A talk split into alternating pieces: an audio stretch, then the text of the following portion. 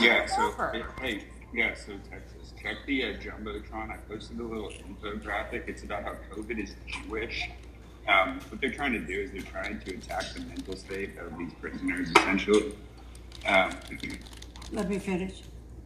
I'm sorry, and I'm just going to tell you guys, everybody's being railroaded. I, I've worked for criminal attorneys, and everybody's being railroaded. But go ahead. Yeah, so he does that, and he ends up being there for 90 days. 90 days. Wow. It's insane. And there's there are a lot of stories, and then of course they told me the same thing. You know, so you're up against the wall. Do you take the vaccination or do? And then I got in there and I found out it's true. You don't go in two weeks. You're in there till you you, you leave. And then some of these prisons are just not set up with the right staff to let them out enough. You know, they're in the, they put them in the worst prisons they can imagine. So that I'm not, I'm not one to advocate and say, uh, oh, they're treating just J Sixers uh, bad and not everybody else. I don't do that kind of thing. However, they are. That's a fact. So Because they I- are putting the J6ers in solitary confinement. In some of these prisons, yes, and it's not. And I Do thought it- they know? Do, do, do they understand that that's illegal? You know what the uh, lady told me when I wanted to complain? You have your human rights and you can file a complaint. She wouldn't even give me the paperwork. She says, Miss Hemphill, you're in prison. Do I need to say that again? And so I able And did fi- she not tell you you could file a complaint? Well, in fact, well, it was the inmates to say I have to go to this person, and she'll give me There's the there, paperwork. there's something called um ombudsman. I'm, I'm trying to. Look at look at it doesn't exist for J Sixers. Listen to me. This What? is a this is a reality, and if people don't. People are going, oh, you're just trying to play victim and make it look like the J Sixers are being picked on. No, I was there. I saw. In Oh. fact, the lady that's the lifer that where I was at. agree with you. I don't mean to interrupt Hemphill- you. Miss Hemphill, you're not leaving prison. Do you get that? And I said, What are you talking about? You're a J6er. They're going to make sure you never get out of here. And I said, You're kidding me. You're, how would they keep me? She said, They're going to put drugs in your room or in your drink when you're not looking. They will give you another charge. You'll be here for four to seven years. Then they'll find something else and keep you another five. This is real. This is really going on in these prisons with these J6ers. It's true. I, I, I wouldn't say this unless I had some facts. Oh, you wouldn't? Oh, that's good to know. Helena, did you? Is it cool if I answer that really quick for um Texas or? Actually, I, I was going to ask um, Jaleese to speak while she's got her hand. hello, Helena. It's actually Mark right Oh. now. I'm, I'm sitting next to Jalise. Um, yeah, the Texas feeling. Um, the rules don't matter anymore. The law, the facts are made up. The laws don't apply. They're doing whatever they want to do to persecute us. The us. rules never mattered in the system. Well, true, very true. And you know, for you, uh, Texas, I'm I'm from North Texas also. Um, former There you go. con- uh, former uh, candidate for state rep, um, while being a J6er, by the way. and yeah, it's just it's it's absolutely nuts what's going on. So Um, you know what I'm talking about when it comes to Texas and their Absolutely. their their system for the jails and the prisons and everything. Absolutely, and Okay, thank you know you. we're we've got And- some things going on with some of the higher ups in the state. Um, I don't. Want I don't to trust right them. Now. Well, I don't either, but but there's one that that's why I ran for state rep is because our rep is a big time RINO. Um, but um, I do know there, there's some of the J6ers that are working behind the scenes with some higher ups in, in the state government. Um, there are things the state government can do, all states can do, um, to to stop this. But it, you know they, they, they they've got to get the balls. That's that's the problem. Just. Exactly, but do you really think they're going to do that? They're in. Co- You, you you know the climate in Texas. Okay, I think we should be able to go ahead and get started with the recording with this guy. So, what we're going to do is we are going to, um, let's see, what we're going to do is we're just going to go ahead and give him a call, and uh, the audio won't be perfect, but that's okay. We are still learning how to do it. Okay.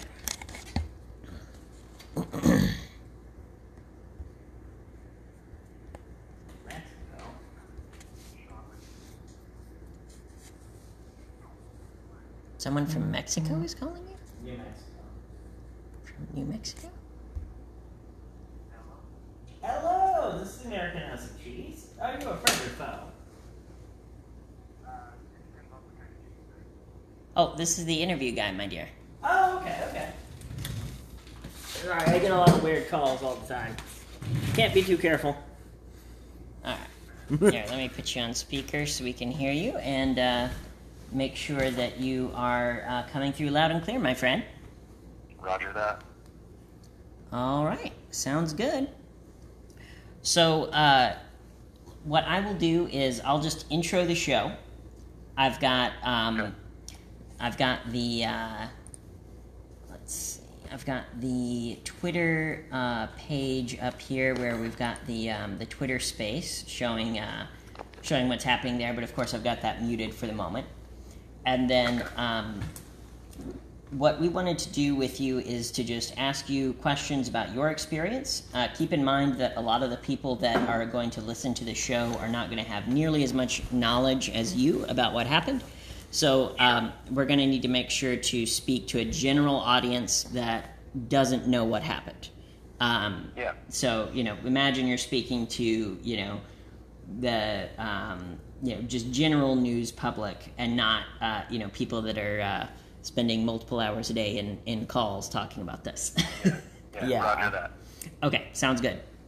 So my understanding, based on what you said, is that the uh, um, uh, my understanding, based on what you said, is that the video that you sh- uh, video that you have linked on your uh, on your pinned post is uh, video that you took while you were there. Is that right? Yes. Okay, got it. So then, what we will do is I've just got that up on the screen as um, the background of the video. So essentially, that's just uh, it's just going to be playing on loop on the video for the uh, for the YouTube stream, and then Okay, Well, um, if, you, if you want, I can get set up for video. I just wasn't prepared for it. oh no, you're fine. Uh, no, no big deal. Okay, Uh, okay, all right. it, it, most of our audience is on the radio anyway, so it's it's no big Okay. deal. All right. Yeah, cool. So then, what we will do is, um, excuse me. Uh, what we will do then is uh, I will go ahead and start the recording, and uh, we will go from there. Like I said, just make sure that you're talking to a general audience and not the uh, the January sixth crowd audience. Yeah, yeah, yes, sir. Because uh, I've, I've been all around it, so. I- I'm yeah, sure- I'm I- with you. I'm and sure. by the way, just ask whatever you want. You can kind of guide that conversation, obviously. I'm sure. So. Okay, sounds good. All right, we will go ahead and go live in just a moment. Okay, and in three, two, one. Hello, uh, let's see, five, four, oh, it has to restart. Okay, three, two, one. Hello, hello, my friends, and welcome back to the Furry President Show. Uh, here with us today, we have a special guest named Shawn Bradley Witzemann. Uh, Shawn Bradley is one of the people who was present at the January 6th riots that happened in uh, January of 2021. And uh, we just wanted to bring Mr. Witzemann on the program and ask him a couple of questions about what happened that day. So uh, go ahead and introduce yourself, my friend. Yeah, uh, Shawn Witzemann. I've been, uh, you know, I started out as an independent journalist in 2019, um, actually with the idea of you know, covering issues in Eastern Europe, of all places, and elsewhere on the globe. Um, so that actually started with a trip to Armenia. Um, I think I, I did a lot of good work towards that end, and I was excited about the future. Actually, ended up taking another trip to the United Kingdom, traveled over the United Kingdom, and worked more towards these kind of satirical documentaries. There's there's a lot of backstory here if we if we want to get into it, but you know that was really my start was in satire. It moved into kind of more realistic journalism. I started a podcast that was called the Armenian Council for Truth and Journalism in uh, 2020 Mm-hmm. around March, and, and we did that nightly. Wow. Um, ended up ended up covering a lot of the different BLM, um, you know, kind of associated protests Mm-hmm. and riots uh, throughout the summer of 2020. So I was kind of deeply involved in a lot of that, covering that from more of a left-leaning perspective. Um, and then and then in uh, you know November, obviously, you know we all saw issues with the election. Whatever whatever people may or may not think about that, there was issues. Um, and and so I ended up going to Washington D.C. in November to cover the original Million MAGA March. Mm-hmm. And so, yeah, so that's what I did. I ended up following, you know, just like the Stop the Steal protests or whatever all around the country. I was in Atlanta, I was in I was in Phoenix, and actually DC three times. And January 6th was the, I guess, the culmination of, of that coverage. Got it. Got it. Okay. So you were on the ground covering it for your uh, media outlet, website, YouTube channel. What you Yep. got? Yep. I had I had a variety of different outlets that were all housed under my media company. So there were there were all sorts of things that were under that. Um, and like I say, the nightly podcast was Armenian Council for Truth and Journalism, but that's since been deleted by YouTube because in the aftermath of you know the Department of Justice charging me um, for being there, um, they they deleted all of that record. Got it. Got it. Okay. Uh, do you have some type of archive of that, or is it just completely gone? Uh, well, I've got it archived in a few different places. Um, you know, obviously Odysee has a lot of different material archived there because there was like a straight upload uh, from YouTube to Odysee at that time. That was one of the ways we tried to deal with different censorship issues that were going on. Um, because the censorship just was rampant, and that was all throughout the summer. It didn't matter if we were covering BLM protests or MAGA protests. The, there was just rampant censorship going on, and now we know, you know, based off of filings that have come out in Missouri and everything else, that there was a lot of, uh, I guess we could say, collusion at the very least between different government agencies and you know, Facebook, Meta, Twitter, and all of that. So I think as this entire you know investigation of what went on continues to move forward, uh, you know we're going to be able to dig into that and find out a lot more of just how involved the government was in censorship on these various social media platforms. Okay, interesting. So uh, before we get into what happened that day, uh, tell me about um, tell me about what drew you into journalism. Like I, I have my own story of just you know I, I love investigating things that are you know complex, interesting issues. And uh, trying to bring justice to those uh, to those difficult situations, um, and so uh, what is that? Uh, what has that journey been like for you?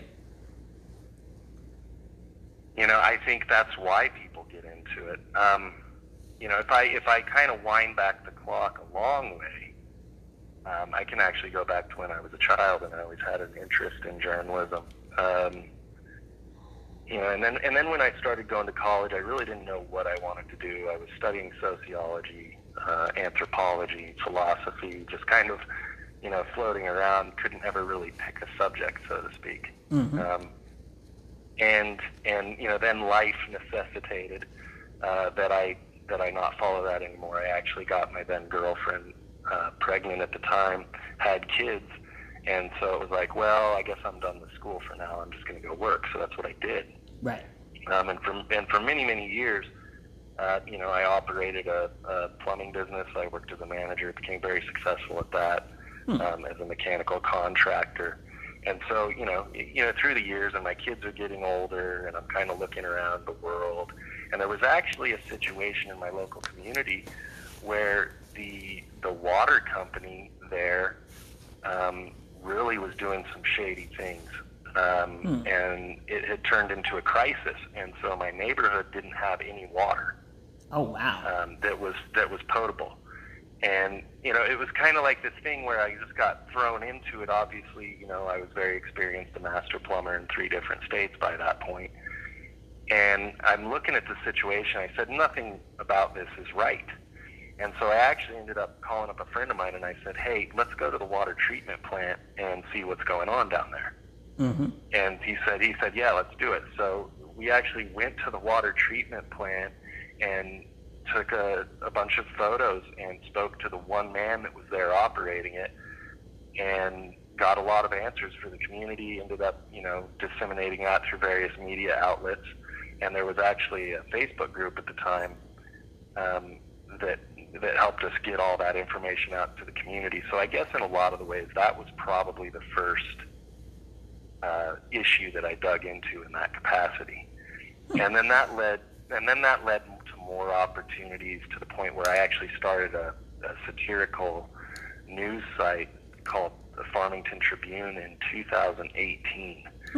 Um, and that became very successful. We wrote just kind of hilarious satirical stories. Some of them really dug into real issues, others were just for fun. Uh, but a lot of those stories actually went very viral um, through another asset that we had called Denver Tribune that was all housed under what I was doing. And and so it became pretty successful, and that's really what led to me going to Armenia because you know to give more of that backstory um, was that I used to respond to people who would say, "Oh, this is fake news. This is fake news." I would say, "I would say, no, no, this has been independently verified by the Armenian Council for Truth and Journalism." and it was and it was and it was kind of like a joke. And people can actually go find that if they go to Denver uh, Denver Nine USA News and they search Denver Tribune and Lucifer because we had written this uh, story about how there's like the big blue horse in front of Denver International Airport and we had said that they were getting rid of it because it had killed too many people, and that you know that, that they were going that they they had court proceedings at the Casa Bonita courthouse. There was just all these jokes in that. But when Denver USA Nine reached out to us for comment, that's all I responded to them. I said, well, all of our stories are independently verified by the Armenian Council for Truth and Journalism, and as far as we know, Denver USA 9 or whatever has yet to receive that standard of accreditation, which casts a shadow of doubt on the assertion that anything they report is anything other than fake news. And so, so it was kind of like this funny thing where we trolled, you know, pretty much all sides of all political debates. I always tried to keep it um, very uh, fair and balanced in that respect, and pick on everybody a little bit and their, you know, their different confirmation bias and assumptions about the world we live in. And that and so that was really what spawned, you know, the creation of the media company. And then I went to Armenia under this kind of I guess you could call it a joke. Uh, but I, you know, I had written this kind of mythology about the founding of the Armenian Council for Truth and Journalism, and said that Noah had established it when he disembarked from the Ark. Um, Of course. So, it, it, so yeah, there's a lot of layers to this, and and that was why I went to Armenia was to go find the Council for Truth and Journalism. That was kind of the idea we were working with. But that actually led me to really want to dig into some different issues. When I was over there, I had to kind of come face to face with some of the realities of human trafficking and um, you know the slave trade. Really, Mm. I don't know what else you'd call it. Um, and so it, that was it was like a very uh, it was an inflection point in my life for sure. Um, and and so that's really what inspired me to get into journalism in and of itself. And then of course, you know, again through the summer of 2020, we saw what was going on there. And I just felt that after all of our coverage of the different BLM protests, which were very good, I, I thought, you know, we were applauded. Actually, one of the one of the kids that live streamed for me from these different things, he his name's Dylan Beresford. Uh, he went on to have a lot of his work actually published through New York Times, and so that was kind of a very exciting time in the summer. And you know, so really, you know, my my interest in everything that happened post election was very much based in just kind of showing the other side of the coin. And so that's what I went to do. Uh, you know, I, I wound up being embedded with Proud Boys essentially for, you know, those different protests and, and, and different, you know, demonstrations in DC. So it was, it was all very educational on my end for sure. and I felt that it gave you know what I had at the time with you know the social media that I was pushing this out through at the time um, was a very eclectic following of people. So it wasn't right, left, or anything else. There were there were people from all over the map uh, ideologically, and I thought it gave them a very good uh, lens into what was really going on in all these different events throughout that summer. So that that was why I was there. Sure, sure. So you've led us then through the story of how you uh, how you started with this, how you were covering the protests that were happening in 2020. So then take us to the day of what happened. You know, you woke up January 6th. You must have been, you know, staying in a hotel or something, and then just go from there. Yeah, I was, you know, and, and it's like you've even got to look at a bit of the backdrop. This is something that I think people on all sides of the equation miss about January 6th was, you know, throughout that time, those protests prior, you saw kind of a building intensity, so to speak, Right. on the streets when it came to different confrontations between uh, BLM, Antifa, Proud Boys, and these various groups. You know, there was a lot of street altercations Sure. that led to you know some hostilities I think between you know your your typically right wing protesters who were always you know back the blue and stuff like that where they were you know you, you were seeing that break down and I was watching it in live time is how it felt Right. um, and so that was interesting in the whole lead up to that. And and I remember, you know, when I was back in New Mexico at the time was where I lived, and and I remember sitting there with my kids, and and I was like, man, I don't even know if I want to go out to D.C. this time, uh, you know, because things were just getting more intense Sure. and yeah. and I didn't I didn't know what was going to happen. And and I remember having that conversation, and obviously I've talked about this publicly, you know, where and it was in my court filings recently, where I had you know different uh, relationships with people in the intelligence community, and so I I even you know told them of my concerns. Um, And in fact, I'm actually getting ready to release. There was actually some stuff that was FOIA'd that's going to show that that you know Department of Homeland Security was aware of a lot of things. Um, and so, you know, that that was how I was feeling in the lead up to it. I wasn't particularly excited about going to DC, but Sure. you know, at some point when you're in this business, you just kind of put your fears to the side, the same way you do when you when you're running into, you know, alter, you're right in between police and protesters, and there's you know pepper spray and knives and everything else. You know, Right. you just kind of put that to the side and you go to do the damn job. Um, so that's that's what I did. I got into DC on January fourth Hmm. of 2021, um, and you know, so I checked into my hotel. I was actually staying on 14th Street, uh, right at the Hilton Garden Inn, hmm actually, which which you know you can really get into a lot of the, the details that are that are kind of more um, unknown about January 6th when even we talk about who else was staying there. But um, so you know, I got up in the morning. I was actually supposed to meet with someone because I wasn't sure how I was going to cover it. You know, as, as I was typically covering you know street protests and stuff Right. not so much focused on you know speakers so much um, and and so you know I get I get in on the fourth sorry I- to back up and and then on the fifth I actually was out all day and I actually did cover speakers that day which was interesting because I was trying to stream on TikTok and generate some revenue that way uh, but they banned me Mm. um, so that didn't so that didn't work. I was already banned on Facebook at that time um, for doing different streams, and so you know, really all I had left at that point was Instagram, as far as you know, your normal social media. um, and actually, I got reached out to at that time by a, a guy from Opslens Media, he said, "Well, we've got an app that won't censor you, you know, so you could stream there if you if you pull some traffic over there." And I thought, great. So that was going on. And then in the evening, I actually walked over after all the speakers were done over to BLM Plaza. And, you know, I don't know how many people in your audience, but there's a very famous video of uh, a guy, an individual named Ray Epps, who was, you know, telling everyone, oh, we need to go into the Capitol tomorrow. We need to go into the Capitol. And then you had this other somewhat well-known individual that people can look up. Um, named Baked Alaska, and he was saying no, no, and everybody started shouting at Ray Epps and calling him a Fed. So that was kind of an interesting thing that happened there, and and something you know in in full uh, you know honesty and disclosure and all this. I mean, I had my own political leanings and beliefs about what was going on. I think it's impossible to cover things without starting to formulate your own opinions. And I was never shy about my opinions either. Um, you know, I felt that that was part of, you know, being more honest and truthful with people was to give them live stream and then say, well, yeah, this is what I think, and then they can either take it or leave it.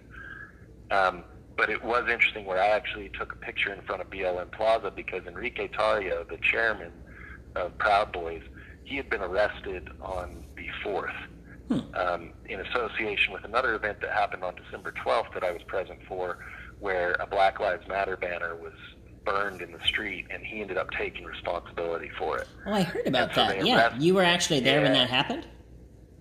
What's that? I, I heard yeah, about was that there. event. Yeah, Yeah. I was there when that happened. Interesting. Yeah, I was right Okay. near.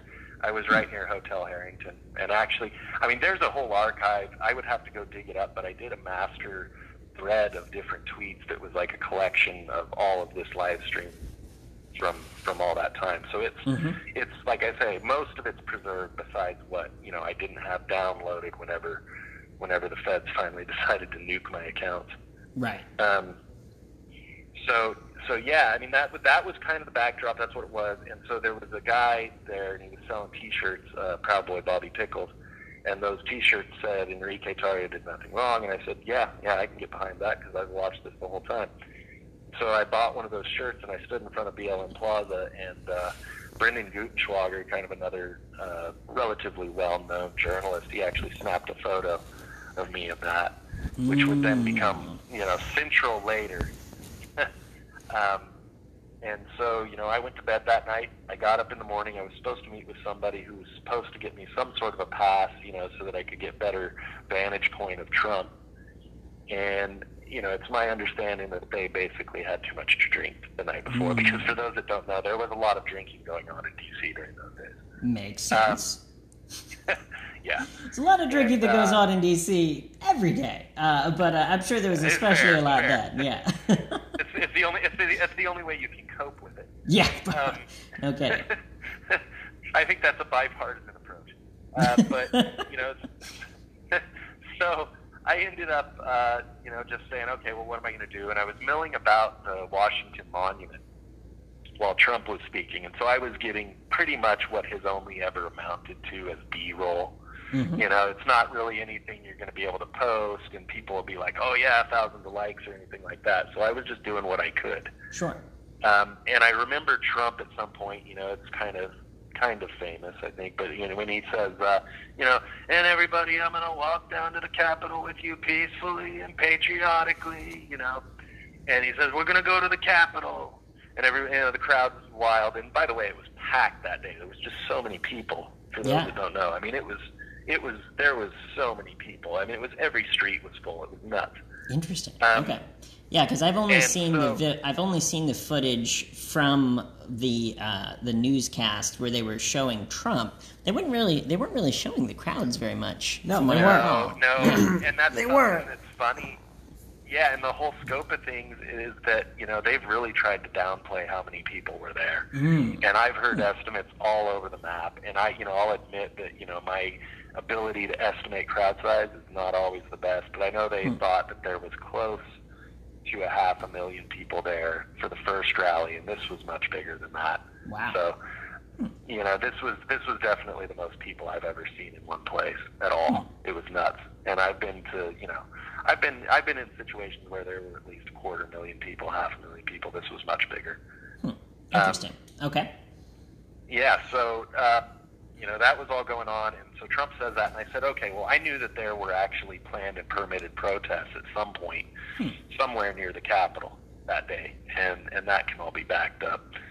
You know, there's a lot of evidence for that actually in my court filings as well. Um, uh, and and so I knew that was going to be going on, and I said, okay, well, I'm going to go ahead and head to the Capitol. And so that would have been around um, 12:30 p.m. when I decided that I was going to go ahead and head to the Capitol. And so I'm walking east on the mall, and I get to the halfway point of the mall, and actually a, a friend of mine, a source, actually reached out at that point and said, hey, you know, they found pipe bombs, uh, so just you know, watch your ass, basically. Right. Um, and I was like, okay, noted. Um, and I continued walking uh, to the Capitol.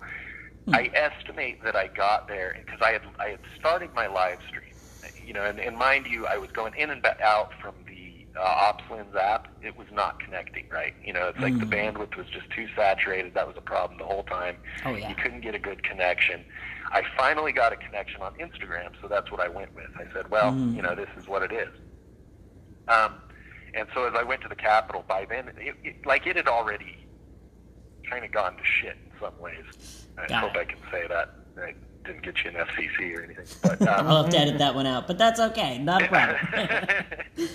yeah, I know you, you got to watch me.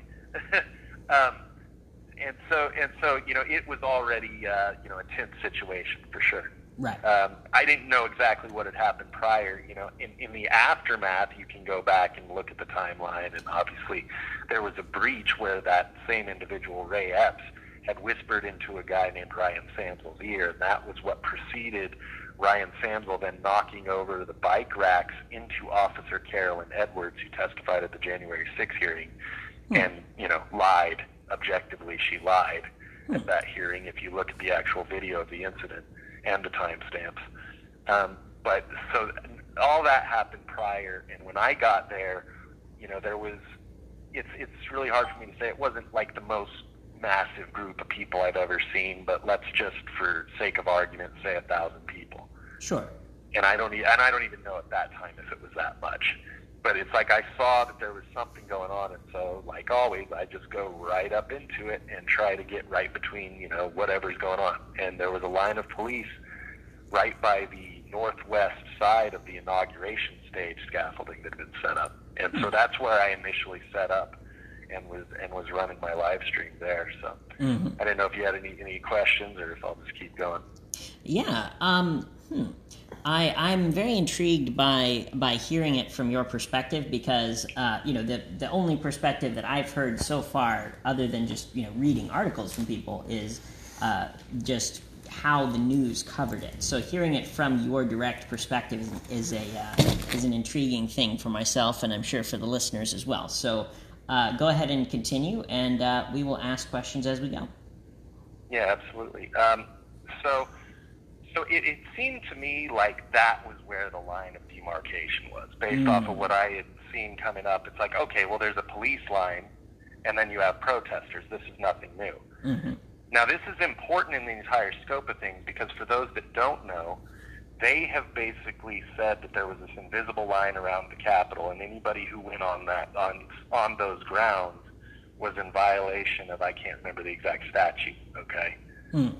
But that's the way they framed it was that anybody who went on on there was in violation. So it, technically, according to that, you know, there everybody that was there was already on the grounds. But I can speak from my experience that I didn't see any sort of you know signs or anything else. You know, again, the Capitol was very unguarded that day.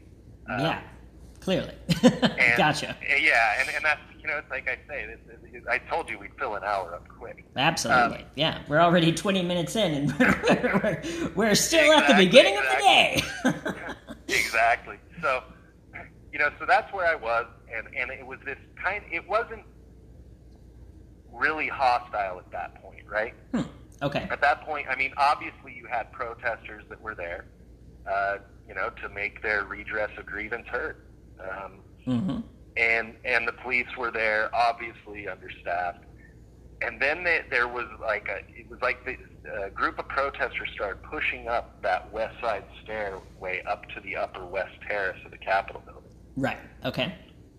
And so I think a lot of people have seen a lot of that. Some of the more underseen things were the fact that so I'm standing in that grass, right? hmm and and now I didn't see this with my own eyes at that time, so I need to clarify this that I had my camera on on my phone essentially pointed in that direction, but I was not looking at it with my own eyes. Okay, Okay. I'm looking elsewhere, and you know, you you just keep your head about you in these situations. Um, and in video later, we see that a Capitol police officer shoved a man off of those stairs, and he fell, you know, anywhere between, you know, 20 to 40 feet. Jeez. Um, yeah, yeah. So a Capitol police officer shoved that guy off the stairs. He hit the ground right next to me, Mm. and I'm telling you, he looked dead. I thought he was dead, you know, I turned around and I'm like, well, he's not responsive. He's not moving. This guy's dead. And then everyone's screaming, uh, you know, they're saying they pushed him off the stairs. They pushed him off the stairs. And then the crowd really got um, a little bit more heated. Mhm. Um, and, and then, of course, you know, the officer that pushed him was flipping the crowd off after that. Got it. So, you know, that was kind of a, a pretty important moment in the entire uh, timeline of events that they've really not liked to report Hmm. um, as far as mainstream sources go. Sure. And- yeah, I, and- I don't and- remember anyone talking about that. I, they, Oh, I no. may have read about Oh, it, but so I. I don't remember that. Yeah, that's really Yeah. interesting. And there's video of this. Yes, there's video of this. Hmm. Okay, I'll have to find Yep. it. Interesting. Okay, continue. Yep. Uh, you know, I, know, and like I say, you, we can chat, you know, at some point, and I can point in the direction of all sorts of information. So, um, so that happened. The crowd obviously gets a little more, you know, heated. And and I remember there was a cop. The cops didn't look like they were in a good situation either. I mean, it, Sure. you know, the crowd was bigger than them, and they were not happy. And you know, kind of, you know, if you look at it, you can come up with whatever excuses you want for what happened with the cop shoving the guy, but Mhm. it didn't help the situation. Sure. Yeah. Um, and so then the tear gas started, and then you know pepper balls, and it was just all very random and into the crowd. Right. So that's another thing a lot of people don't realize is that the police were just shooting, you know, tear gas canisters and flashbang grenades off into the crowd with no declaration of a riot. Which Hmm. for anybody who's ever covered a riot, that's a problem. Mhm. You have to let people know that they're in some sort of violation and to leave before you just start shooting them. Right. But that yeah. didn't happen. That didn't happen. Hmm. Um, and so, you, again, you're dealing with a lot of veterans and people who bled for this country, and they weren't happy about it. I mean, I, I don't know what else to say. And and you know, so you, you know, people are there with their wives. You know, they're older. You know how you know I just I you know I don't know how they expected people to react, and it's it's my opinion. After you know two years digging in, that was the reaction they wanted. Hmm. Um, and and so you know at some point they do all this and then the police just stand down. And i know someone was the other day in one of these other spaces we talked you know there's a lot of discussion that goes on but um, you know they essentially stood down and then protesters started moving up that west staircase and onto the upper west terrace. And so at that point i was like okay well this is what we're doing. This is what's going on. I guess I'm going with it. So you go up to the west stairs and on that west terrace, and I go up to the top of the inauguration scaffolding. There was a stair that went up to the top of that. And so I wanted to try to get a shot of the crowd looking back towards the Washington Monument. hmm And when I got to the top of the stairs, there was a there was a female police officer up there, and I've always said, you know, she reminds me of, of Sergeant Callahan or Lieutenant Callahan from Police Academy. You know, she had aviator sunglasses on, blonde, and she wasn't taking anybody's crap. Hmm. And she and she ordered me. She said, "You get down, you get down." right now." I said, "Yes, ma'am." Um, and so so that's what I did. Uh, got down off the scaffolding, went back down the stairs, and back onto that upper west terrace. And and so at that time, it was like everybody had been funneled towards the Senate entry. Hmm. Okay, there was like a Senate door on that west side, um, and Hmm. and so that was where the initial breach of the building occurred. Okay. And and so this this is kind of an interesting thing that's that's been dug up, um, but there there was a gentleman there or whatever we want to call him, but there's a there's an unidentified individual there um, with a mask and a red hat. He takes a two by four and he breaks that window out right near Mhm. the Senate entrance. Right. And then Dominic Pezzola, who's you know he's actually they're actually on trial right now, and they were uh, going through his stuff today in D.C. But he actually took a police riot shield at that point. He clears out that window. So this occurred at um, approximately 2:13 p.m. hmm and and I was not watching that or present while that was going on. I was a little bit further back by another door that goes into the Senate wing of the building Okay. and and so there's that initial breach and again i'm not seeing this with my eyes but it, you know looking at video later people started to enter in through that window and there was actually these these two gentlemen that i've now been able to track back to that to that to another window right there at that entry and they entered like maybe at 214 Hmm. okay and and they make a beeline directly through the building. They had to know where they were going Right. because then they came to the door that I was standing near and they opened it from the inside. And so I don't see any of this. All I see is doors open from the inside. Mm-hmm. Okay? Right. You know, a lot of this is analysis that I've done after the fact. Mm-hmm. But they open the doors from the inside, the doors open, and so people start going in there. And so that was where I made my initial entry into the Capitol. Mm. Um, Mm-hmm. and so I went into that door. There was there was a female police officer who kind of came down a set of stairs there. It's right near the Senate parliamentarian's office. And and she said, oh, "Okay, well, you know, you guys, you can't be in this area of the building. Need you to go." And I said, "Oh, you know, I'm a journalist." And she said, "No, I understand." She said, "I understand." I said, oh, "Okay." And then another cop kind of came up and he guided me out. And I remember just kind of jokingly saying to him, "I said, well, thanks for not kicking my ass." Hmm. Um, and then I went back out that door. But then by then, you had a lot of people that were then flowing into the building where the initial breach had occurred. Mm-hmm. And so I went ahead and followed along with them uh, and right into there. And that led, as I headed south from the building, to the crypt area that sits directly below the Capitol Dome and the Rotunda. Mm-hmm. And so that's a that's a uh, room with a bunch of pillars and, and other things. And and the police had essentially set up some form of a line in there. And so I remember standing, you know, right in between as always. And um, you know, there was there was a lot of chanting and USA stuff and all that going on. Mm-hmm. There was an individual there, Zachary Alam, and he was being incredibly uh, agitated. So he was cursing at police and, and really just, you know, being extra, I guess we could say. Sure. Um, and so, you know, I actually, I actually told him to, to shut up Hmm. because I was standing right next to him at that time. Um, and then, and then the crowd pushed from behind at that point. Hmm. And so there was actually a police officer in front of me at that time that kind of got knocked over as the crowd moved through. And I kind of, I vaguely remember picking him up by his shirt and trying to get him to his feet. Hmm. And then, and then it just stood down again, and then everything was weird. So again, so again, you know, I would always stress with this: I'm not one of those who says that everything was peaceful or that everything was violent. It's just bizarre. Mm-hmm. Uh, so this is more of that, where okay, so you've got this situation, and then all of a sudden it's chill again, and the police are just like kind of cool with everybody being there. Mm-hmm. Right. Um, Hmm. That is strange. so, so it's like okay. Uh, ended up going down uh, another hallway, and this is this is why this is kind of another interesting point. I'm going to try to describe this as best my ability. So, so as you head south, then there was another hallway that then headed back to the west, um, you know, towards Washington Monument in that direction. And as as I went down that hallway, there was another group of people there. Actually, Luke Mogelson of New Yorker uh, magazine. He was right there as well, and, a, and another individual, um, uh, Captain Gabriel Garcia, who's also wrapped up in all this and charged and facing decades in prison. Um, and and so there was this situation. Now, the Department of Justice they described it, and they said that the police there were blocking the hallway and preventing protesters from moving any further.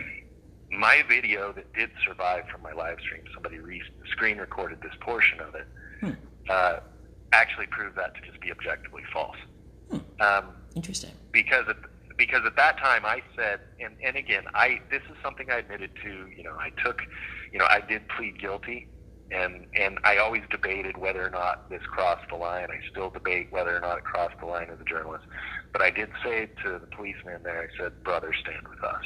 Hmm. Now, I, you know, you know, it's like I've thought about that statement for a long time. You know, as far as you know, what it meant in the entire sphere of everything, and I've written extensively about that. Um, Hmm. You know, I, I, you know, in in retrospect, I wish I would have kept my mouth shut that moment for sure. Um, but it is what it is. And, and you know, the police again were not issuing any commands at that time, and this can be seen in the video. Uh, they weren't giving any orders, they weren't giving any direction, and they did not prevent anyone from moving further down that hallway because they ended up actually just leading people down that hallway.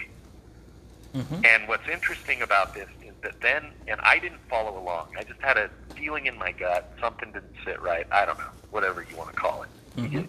I, I've, I've got a friend who calls it the witch gut. My witch gut was going off, and I just didn't like the situation. Mm-hmm.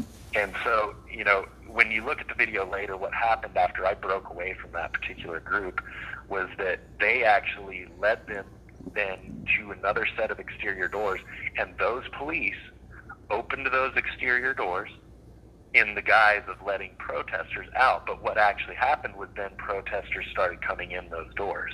Mm-hmm. And then that there's a there's a relatively famous video of that police officer standing there as people come in, and he says to people as they're coming in, "Yeah, I don't agree with it, but I respect it," and they're just letting people in. Um, and then other people that were in that same group of protesters ended up, you know, going into the Senate wing. Uh, Jacob Chansley, the QAnon shaman, and all of those people that went into that into the actual Senate chamber, they are all facing uh, years and years and years in prison now, regardless of whether or not they were violent that day. Mm-hmm. Um, so yeah, interesting. I ended up going the other direction. Uh, you know, I remember I was actually flirting with a, uh Capitol Police officer uh, named Miles because she was kind of cute, and I am how I am. Um, and and then I ended up going up a set of stairs, and again, very bizarre because you've got this situation like obviously where I'm able to flirt with a Capitol Police officer. Then you've got another person, you know, over in just you know a few feet away, like washing you know pepper spray out of their eyes or whatever. So Mhm. it just, I you know, I cannot uh, reiterate just how bizarre all of it was to just take in. Um, Hmm. I went up the stairs uh, into the rotunda area from from that area, the main rotunda, and people were just kind of hanging around. There was nothing nothing crazy going on at all. And so I just kind of started begin walking around, and uh, I went into the statuary, statuary hall. Um, you know, kind of observed all that that was going on, and then there's a hallway that connects the statuary with the house side of the building, and and then that hallway then would lead to the speakers chambers. Mm-hmm. And so I kind of camped out in that hallway for a minute. I was drinking a bottle of water. And so there was some back and forth going on, and people saying, oh, well, we're here to peacefully assemble, and we want our voices heard. And the police are saying, okay, well, we're going to see what we can do to make that happen. And they ended up essentially just letting people move through that hallway. Now, again, I'm just hanging out, camping out, just taking a minute, you know. Um, and then, and then, of course, uh, I heard a gunshot around that time Mm. and that Mhm. and that would have been the gunshot where Michael Byrd, uh, you know, shot Ashli Babbitt. Uh, Right. And interestingly enough, going back to that same guy that was instigating down in the uh, crypt area, uh, Zachary Alam, he's the one who actually broke the window Hmm. and was yelling at police at the at the doors to the speaker's chamber where Ashli Babbitt then you know tried to move through that door and was shot and killed. Mhm. Um, so yeah, there was a gunshot, and then I saw, you know, what I believe to have been uh, Department of Homeland Security, like federal law enforcement, then come moving through, heavily armed. Um, and then there was some more police that came back from the other way, and they said, "Okay, everybody back into the rotunda." Hmm. And I said, "Okay." Again, you know, that's something I've learned even in the streets. When the cops tell you what to do, you just do it. You know, you're a journalist and you're there to cover, but you know, it is what it is. Lawful Mhm. orders and what have you. Sure. Uh, so they said everybody back into the rotunda. All right, uh, back into the rotunda. So I, I moved in that direction, got back into the rotunda, and by the time I got into the rotunda, and I can't remember the individual's name, but he, you know, he had sparked up a bunch of joints, and so there was a lot of pot being smoked and passed around in the rotunda. It was it was bizarre, and I Probably remember the first time that's ever happened. That's pretty funny. well, yeah, no, it was it was again, it was weird, and, and in me, you know, for those that don't know, it's like you know, I'm I'm the child of a hippie, so you know, my dad was in D.C. for the anti-war protests in 1973, and I'm sitting here thinking, okay, well, I guess this is what they talk about when they say like a sit-in. Hmm. So I thought it was going to be some sort of a peaceful sit-in. mm. Um, you know, and by this time I had actually lost my connection on my live stream. Mm. And the sad part about everything that I've just told you is that with the exception of the screen recorded section and of course surveillance footage from inside the building, you know, I you know, it's like I lost all of my footage Mm. um, from that part and that's yeah, it's, that's never sat well with me. Mhm. Um, but yeah, so I decided to have a, I decided to have a seat in the rotunda. I'm just taking all of it in, you know, for whatever it's worth. And uh, you know, I'm trying to text my mom and let her know I'm okay because I'm sure it's all being reported on the news. I have no idea what's going on outside the building or anything. Right. And uh, and you know, it all seemed pretty chill. Hmm. And then and then you know, from looking at body cam footage, but I started recording, you know, not live, but I started recording, and because the police just came in and started, you know, going crazy a little bit. Hmm. Um, Okay. Yeah. What did you see there? yeah, so uh, you know, it turned into a, a horrible situation where Mm. everyone was being crushed Right. as the police were trying to shove everybody out, and there were people trying to shove in through the Columbus doors there. Hmm. Um, and uh, yeah, it was a bad situation. I I uh, I wasn't sure I was going to make it out of that one. Um, Hmm. it was just a lot of pressure on all sides. And, you know, you've got police doing what they're doing. There was a woman right in front of me, and this is this video is all available to see. Sure. Um, there was a woman in front of me, and you know she she uh, passed out, and I remember putting my hand out to the police officer in front of me, and, and I was like holding his chest and just trying to keep anybody from stepping on her. You know Mm. what I mean? hmm Right. And and so you know I'm screaming, make some room, make some room, and some other colorful language about how to make some room. And the police, there was one right there, and he was trying to work with me. He understood how you know dangerous it was, and they ended up kind of dragging her behind the line. Um, and then, of course, you know, it just went back to it. And again, I, you know, some of the cops there that day were very good, and other cops were very bad. hmm Um, just like just like the people, just you know, I mean, you, you, you get bad and good on all sides of these things. It doesn't Sure. matter whose politics are involved. Right. And and uh, you know, so there was one officer there, and Huff is his name, and he kept jamming me in the ribs. You know, and at some point in my video, you hear me, "Can you please not do that?" You know, because it, you know, it's there, there, there was no reason for it, um, in my opinion. It's like you know, so they're just trying to shove everybody out, and, and then all of a sudden the pressure lands. I don't really know what happened, and then they say, "Okay, everybody here is under arrest." Wow. I'm sitting here going, "Okay, well I'll grab, Okay. I'll grab my media, yeah, I'll grab my media paperwork, and we'll just deal with this." You know, I guess Right. maybe I'm going to go spend the night in DC jail to cool off or something until they figure it out. hmm And then they say, "Oh, we're going to give you clear directions," and then they didn't give clear directions. And then Hmm. they're like, and they're like, "Okay, everybody out." So then I start kind of going in the direction. Then another cop shoves me, and he says, "No, no, you're staying right here, buddy." Hmm. And I'm going, "Okay, well, what do you want me to do?"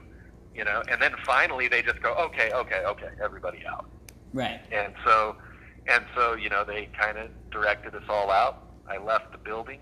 Hmm. Uh, you know, I went out through what they call the uh, the uh, memorial doors, and uh, you know, went on the west or the it would have been the east side of the building where I exited. And uh, you know, I kind of stood around, took that in. I talked with some other media that were you know kind of positioned out there. Uh, went over to the Supreme Court. I spoke with a couple of police officers over there, tried to get an idea of what they thought was going on. Of course, they wouldn't say anything, which is fine.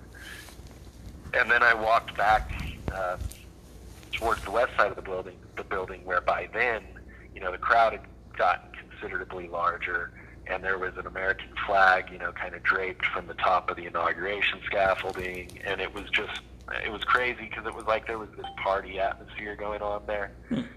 Um, but after everything I'd experienced, it was a little weird.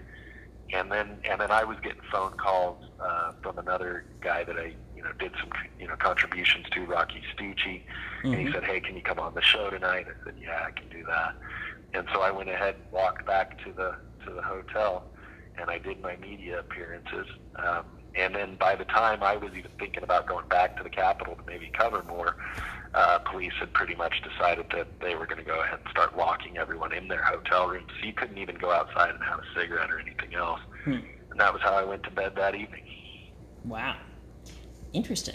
Well, and uh, like I said, I, I appreciate you coming on the show and telling us your perspective because um, something that's important to me is just for people to be able to tell their story and for people to be able to make up their own mind. So, you know, Yeah. I'm sure we disagree on a lot of different things, Uh, but you know that's fine. Uh, the the way that we have a functioning democracy is by listening to each other and understanding what everybody has to say. So um, we've got about 15 minutes left in the program, and so um, I've got a couple of questions for you. And again, uh, like I said, my goal is to listen to what you have to say. I'm not, uh, you know, the goal is not to be like, oh, you know, how dare you? uh, the goal is to say, uh, you know, uh, the, the the goal is to find the truth, and I, I think that it's uh, it's clear from what you've said that that's that's your goal as well. So um, the thing that is really concerning to me is um, there's a lot of different perspectives on this that um, some people say, you know, oh, it was all a hoax, or it was all Antifa, or it was all this, or it was all that. Um, basically, uh, what do you think happened? Do you think that it was orchestrated? Do you think that it was just a mob going out of control? Do you th- do you think that uh, Mr. Trump um, encouraged people to do it? What what is your perspective on that? You know, if we're being really honest, we could probably say a little bit of all of the above. Mm, I think I think that it was kind of a perfect storm yeah. of of circumstances that led to it. I think that there was, and you know, you know, I've done a lot of work to try to dig into, you know, what happened as far as chain of command with police, National Guard, Mayor Muriel Bowser, President Trump, General Milley. You know, the list goes on and on. Nancy Mhm. Pelosi, the sergeant of arms that's now Right. mysteriously dead before he was supposed to testify. Um, you know, there was a lot of things. Uh, one of the big underreported things that people should really look into is the death of Rosanne Boyland. Mm, They said that she died from a methamphetamine overdose. That's just simply not true. She was beaten to death Hmm. um, savagely by DC Metro police officer Lila Morris, who was then hailed as a hero. Wow. I've watched the video of her death so many times it makes me sick. Hmm. Um, you know, so there's a lot that's just simply not reported now. Hmm. As far as whether or not there was orchestration, I think that there's a lot of evidence to that fact that you know, I- like I said, there's there's just weird things that are hard to believe that it just happened by chance, like those individuals who went into that Senate entry and then you know, less than two minutes later had found their way through the building to open up a door from the inside. Hmm. Um, most most of the entry into the building came through doors that were open from the inside.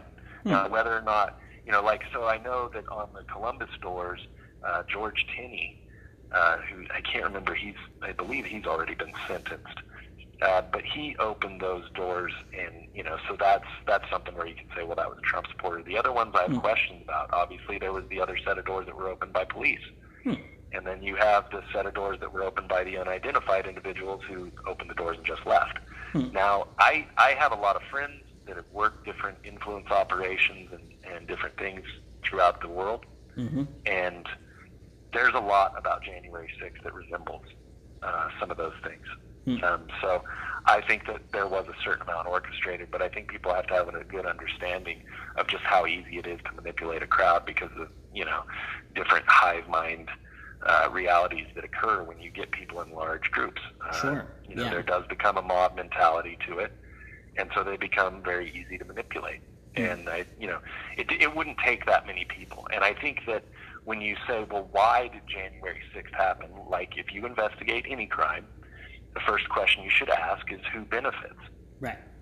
And you know, as someone who you know, and I'll, and I'll say this in full transparency, that what I would like to have seen that day, uh, you know, personally, was a ten-day investigation into the claims of voter fraud.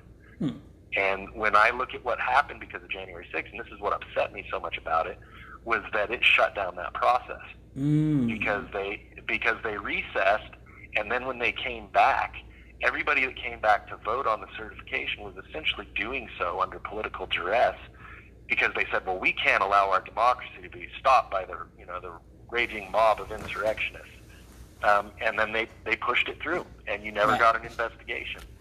So when I when I, when I ask that question and I say who benefits, uh, it certainly wasn't Trump supporters that benefited that day. It certainly wasn't me on a personal level. Obviously, two years later, after everything I've lost due to their, the government's decision to prosecute me. Right. Um, so, you know, I, I think that that kind of uh, might inform uh, a bit more objective analysis. That's very interesting, and I, I appreciate that you are willing to admit that that there were mistakes. You know, and obviously not just on the side of one or the other. That you know, the police made mistakes, the protesters made mistakes. It's it, there's no question on that, and I appreciate you being uh, humble enough to admit that because um, you know something that we don't see enough in the